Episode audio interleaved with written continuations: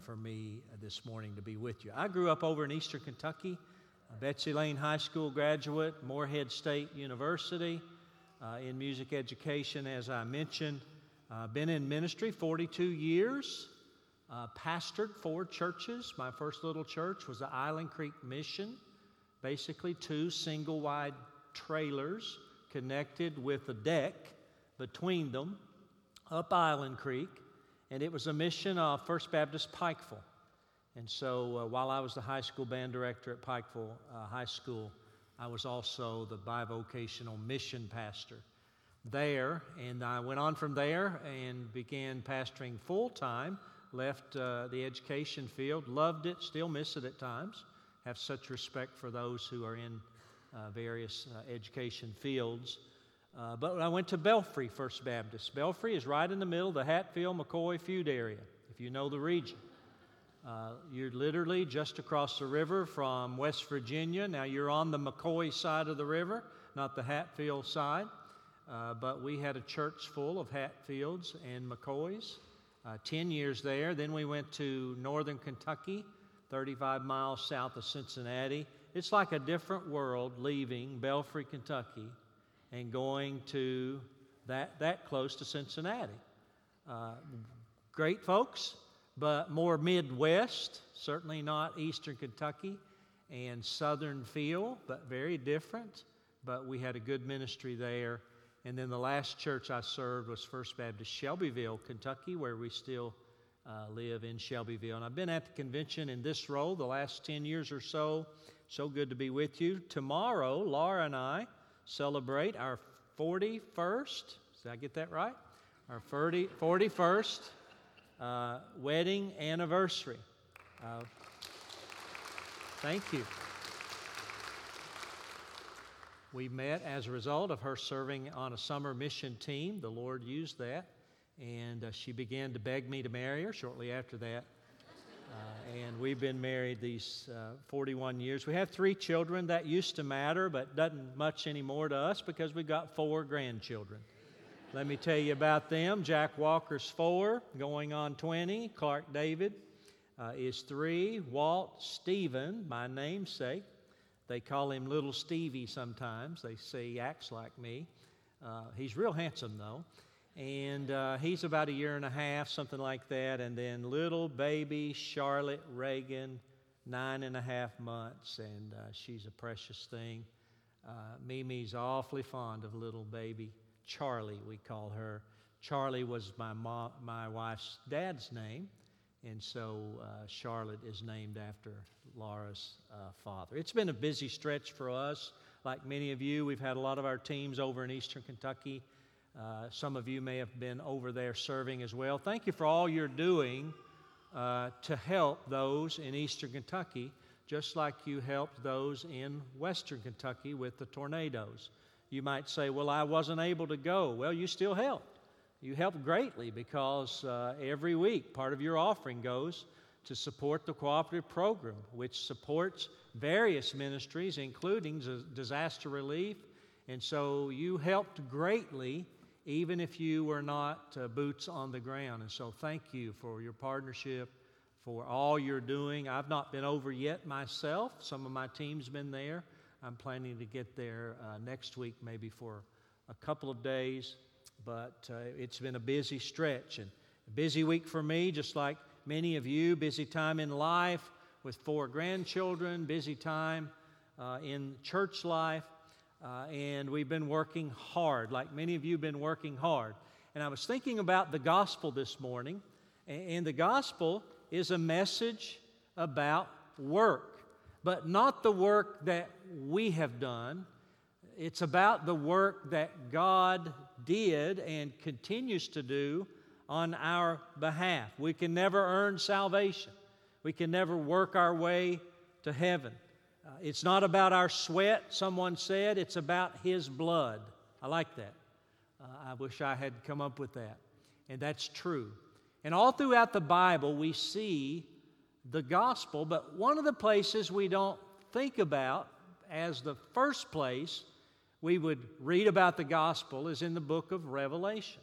And so this morning, I want us to think about the gospel, the good news, But I want us to look at Revelation chapter 1, and you'll clearly see the gospel message there uh, in chapter 1. You know the backdrop John the Apostle, John who wrote five of the New, Testament books, the Gospel of John, 1st, 2nd, and 3rd John, and then wrote the Revelation to the church there on the Isle of Patmos, somewhere around AD 95. He was not there for a vacation.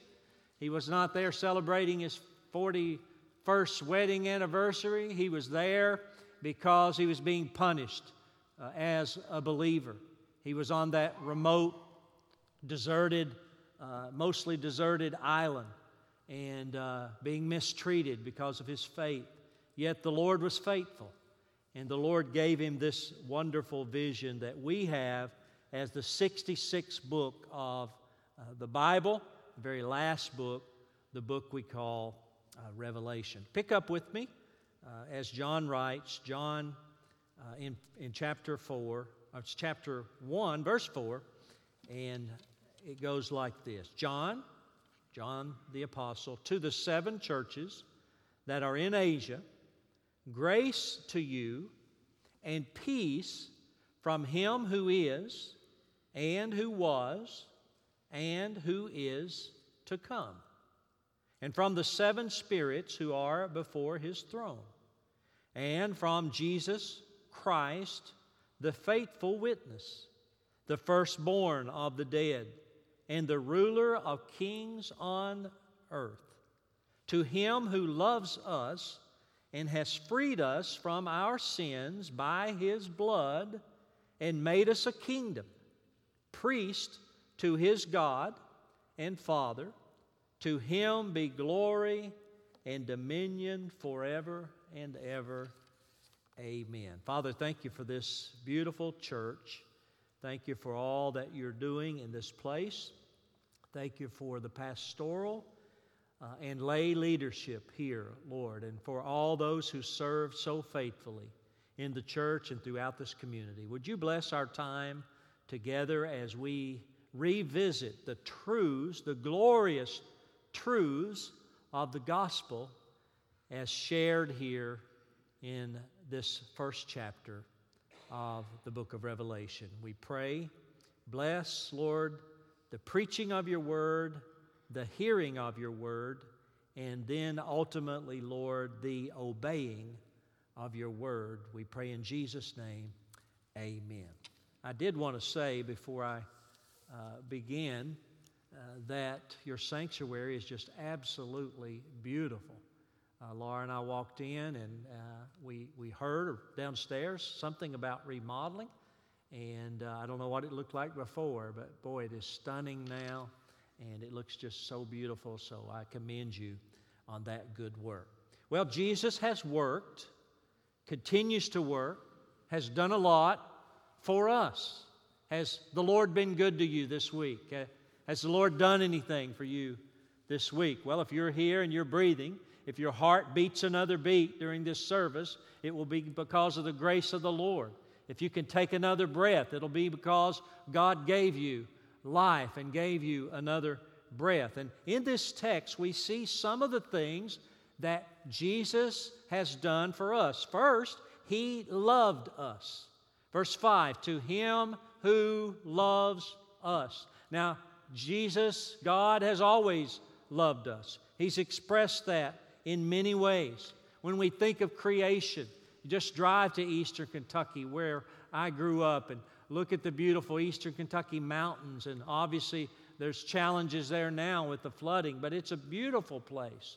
And boy, West Kentucky and, and Central Kentucky is a, is a beautiful place. Laura and I recently were out in the Grand Tetons, and some of you have been there. Wow, what a gorgeous place. In Yosemite, we've been there a couple times. Actually, I performed a wedding, my oldest son's wedding, in Yosemite National Park uh, a few years ago. And, and what a gorgeous place that is. Just drive the Pacific Coast Highway, and, and, uh, and you'll see uh, the Lord has made a beautiful place, and that's for us to live, and that's part of His expression of love to us. It's, it's a gift to us. When we think about the incarnation of, of Jesus, God becoming flesh. That's a reminder that God loved us so much that He sent His Son to this earth to live and ultimately die and live again for us. When we think about the miracles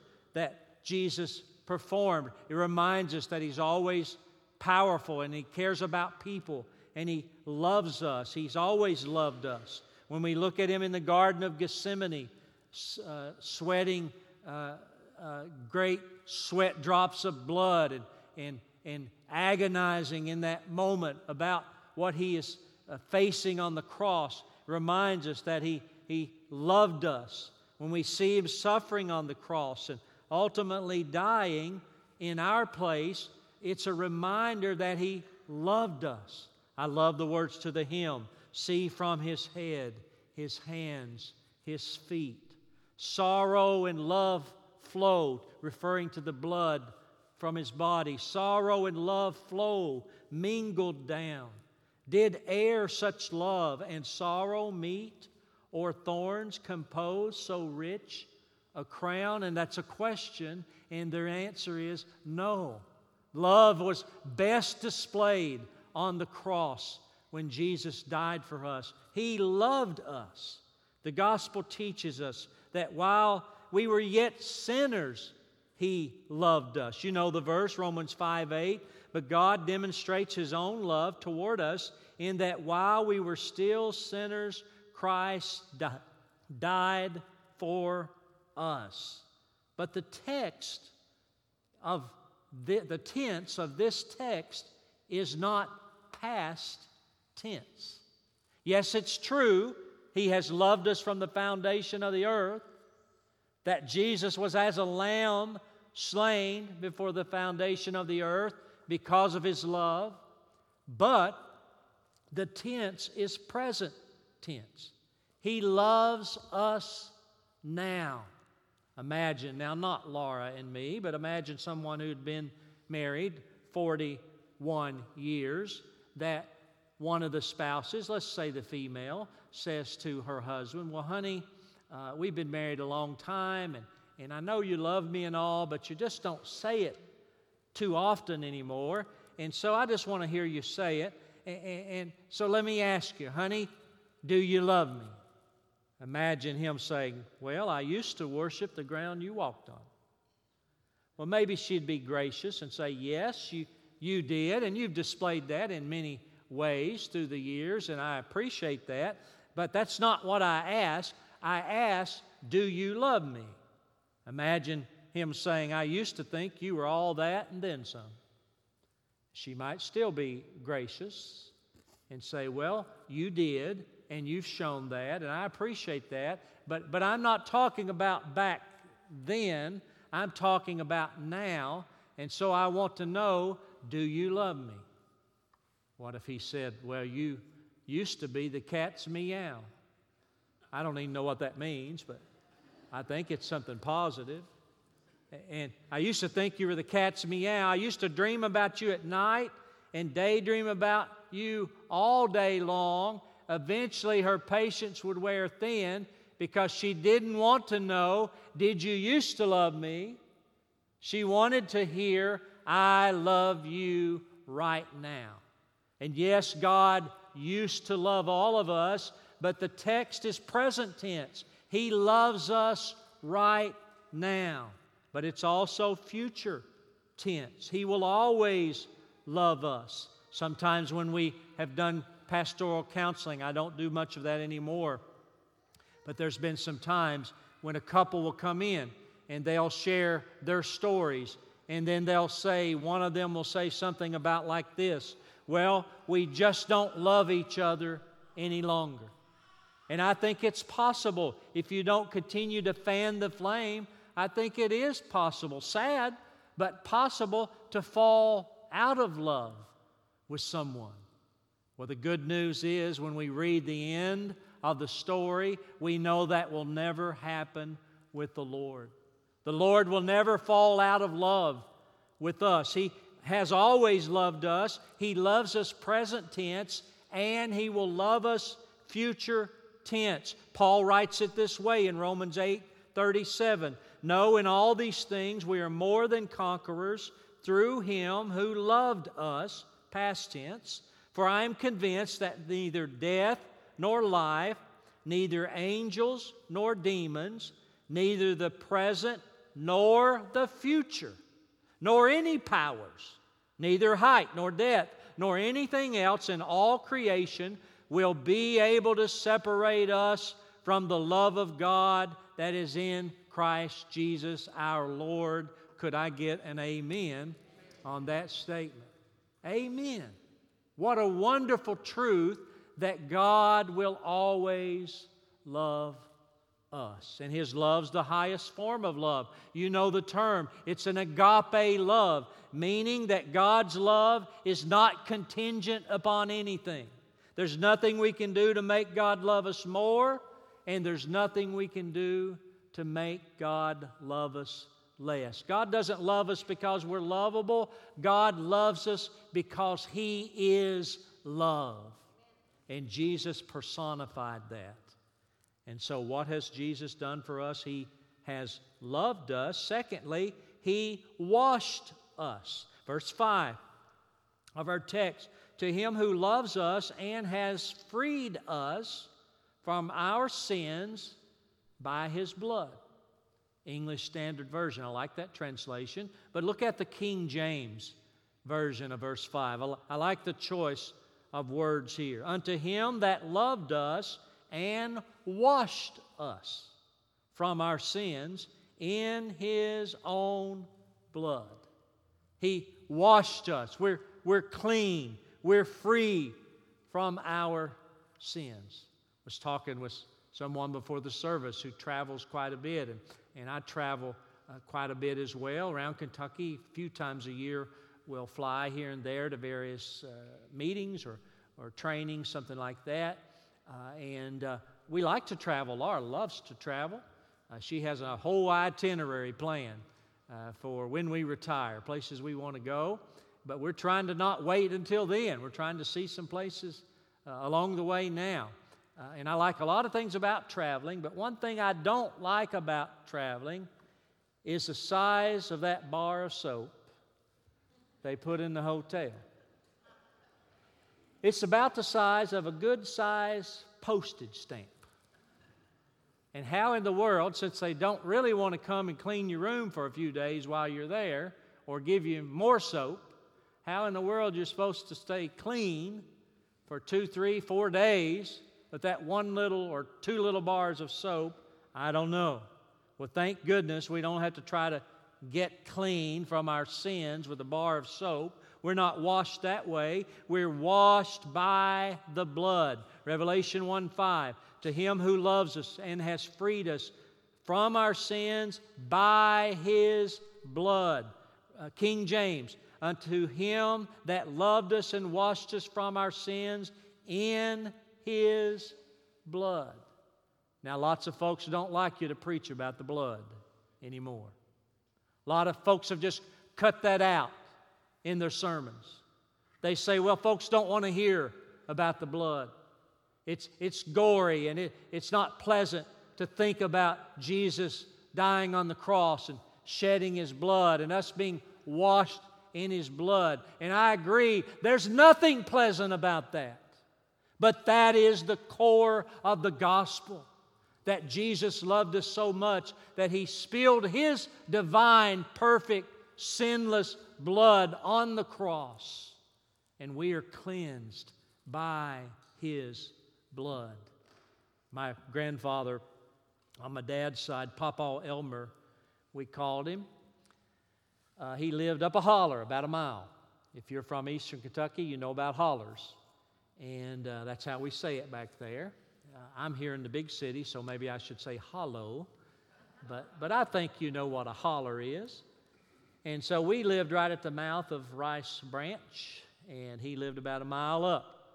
He had two half brothers. One of his parents died early in life, and they remarried and, and had other children. And he had two half brothers. They both lived right above him up the holler.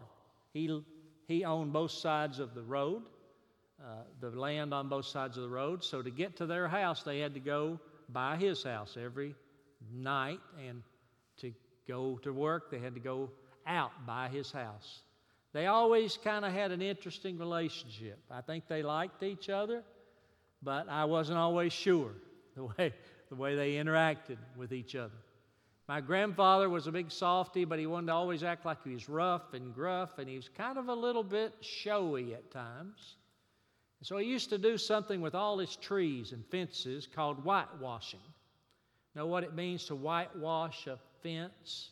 Basically, you, all kinds of different formulas, but basically, you'd have some kind of paint. You'd usually water it down. You might put some some lime or lye, I don't know what all you put in there, some chalk or different things in there, and you'd mix it up. It's basically kind of watered down paint, and you would, it was always white, and you'd paint your tree from the, from the grass up about, I don't know, about eye height.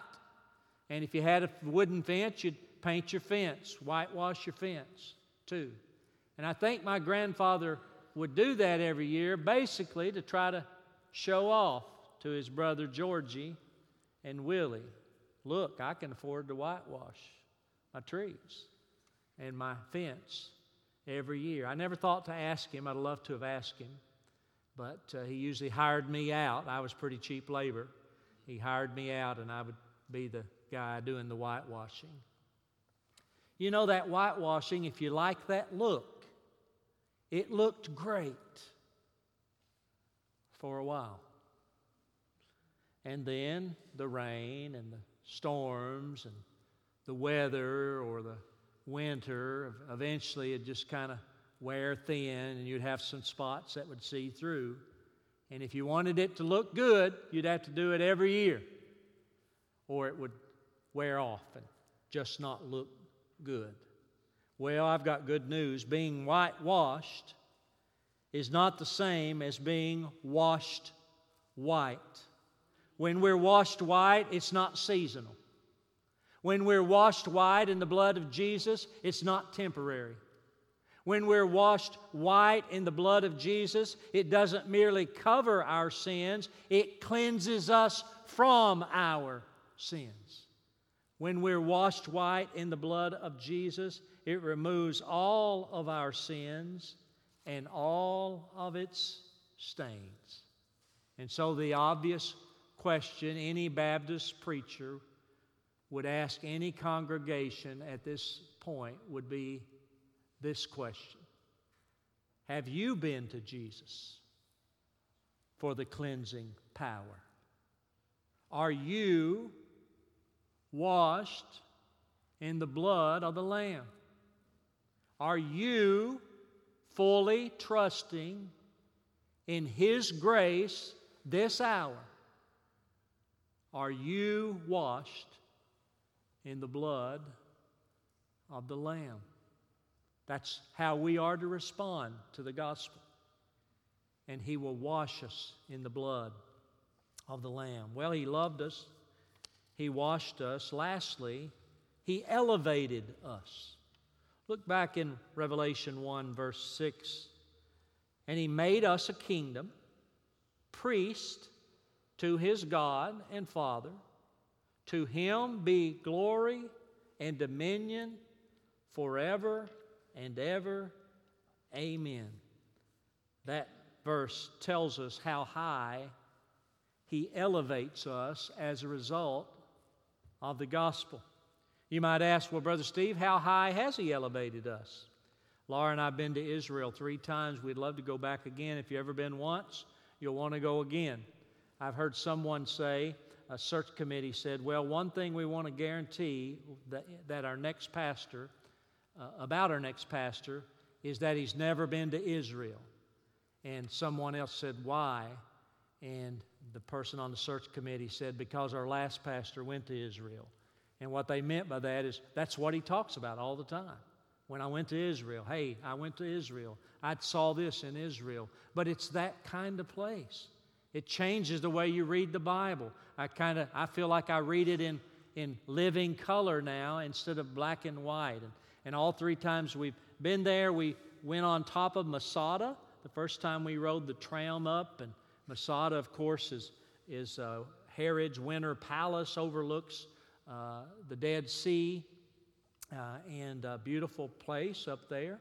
Uh, over 900 Jews fled to Masada during the persecution of the Roman Empire during the first century.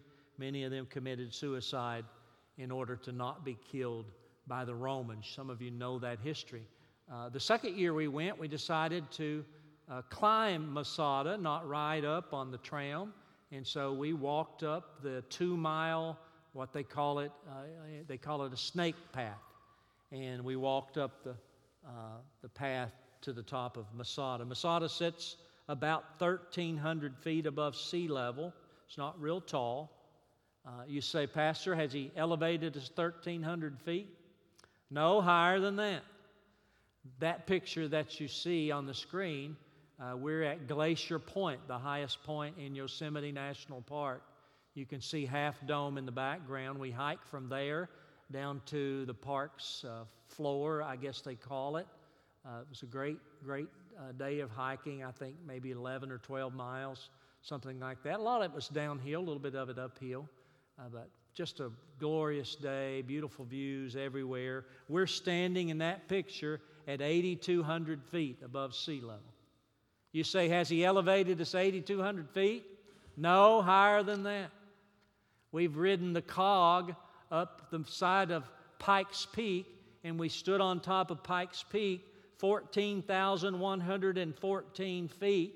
You say, Pastor, has he uh, elevated us over 14,000 feet? Yes, but higher than that. I've never wanted to climb uh, Mount Everest, but it interests me. I know I couldn't do it. I'm afraid of heights. I know I'm not have that kind of stamina. I don't have enough money to be able to afford to go and do that, but it's interesting. I've watched lots of documentaries about it and read some books about it. 29,035 feet, the highest mountain on earth. You say, Has he elevated us to the height of Mount Everest? And I would say, Yes, but higher than that. We call it the, an SBC doctrine, we call it the priesthood of the believer. And here's what it means it means you don't need a Baptist pastor in order to talk to God. You don't have to go sit in some confessional booth and have a priest be in between you and God for you to be able to speak to God. No, you can go to God directly through the blood of the Lord Jesus, and you can talk to the God of this universe in prayer, personally and privately, or even corporately yourself. You are a priest in your own right, and you have direct access to God through Christ.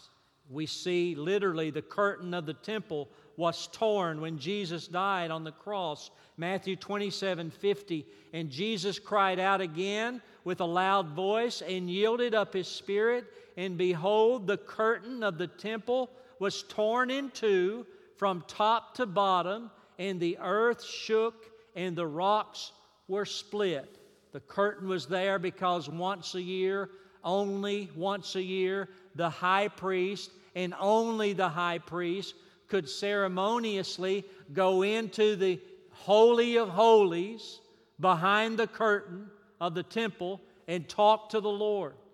And, and the curtain, when Jesus died on the cross, was torn from top to bottom, not torn halfway, torn all the way, showing symbolically that you have direct access and I have direct access to the Holy of Holies. You can speak to God directly yourself through Christ Jesus. He elevated us.